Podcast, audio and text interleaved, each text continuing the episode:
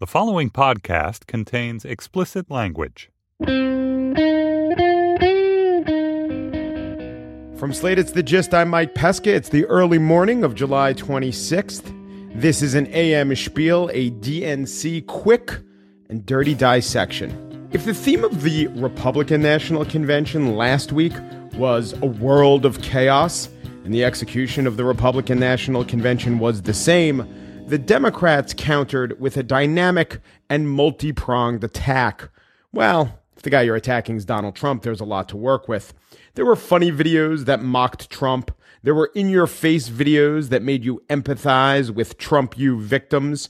There was a woman in a wheelchair who shamed the Republican nominee for mocking a disabled reporter.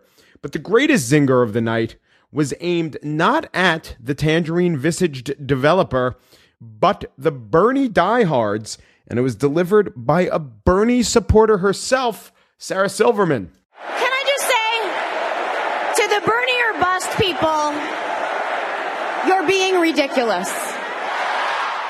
That showed that the night did not go totally swimmingly. Silverman was vamping to make room for Paul Simon, who showed us why he's a great songwriter and his erstwhile partner Art Garfunkel was a great song singer.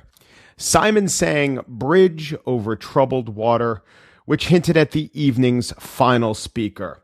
It was a bridge because Bernie Sanders did reach out to his disaffected supporters and he did talk about infrastructure like bridges, our roads, bridges, water systems, and wastewater plants. And waste treatment plants. But of course, as Bernie made clear, this convention is about Hillary Clinton. This election is not about and has never been about Hillary Clinton. All right, maybe Bernie wants to frame it as it's about defeating Donald Trump. This election is not about Hillary Clinton or Donald Trump. Oh, God.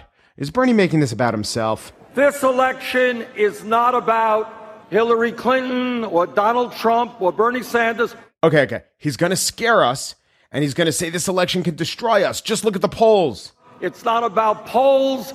I, I'm, look, I'm totally out of ideas, which is really strange. I mean, I read three newspapers a day. I spend a lot of time listening to all the things the media spends time discussing. It is not about all the things that the media spends so much time discussing.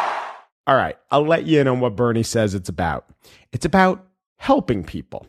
And he eventually acknowledged that Hillary Clinton is certainly going to help more people than Donald Trump. And he said so and said to vote for her because he is an adult, he is not a total megalomaniac, and his father, like, totally definitely didn't kill Kennedy.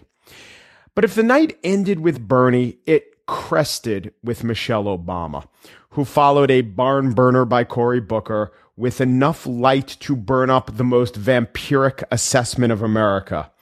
The speech was personal, it was well delivered, it was not sugar coated, and it was filled with uplift and promise. I wake up every morning in a house that was built by slaves. And, and, I watch my daughters, two beautiful, intelligent black young women, playing with their dogs on the White House lawn.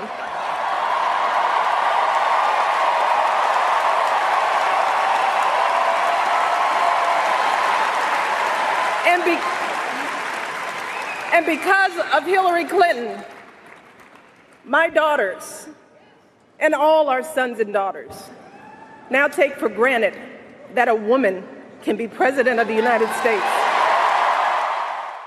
The speaker after Michelle Obama was Elizabeth Warren, and then the night ended with Bernie. They could not match the elation we just heard, but they did serve the purpose of party unity and populist messaging. There are no Chachis on this week's agenda for the Democrats. They have their candidate to come. They have a vice presidential candidate to come. They have a current vice president, and they got 16 years of Democratic presidents just waiting to speechify. And scarily enough for the Republicans, they need to remember that Michelle Obama is the second best speaker in her family.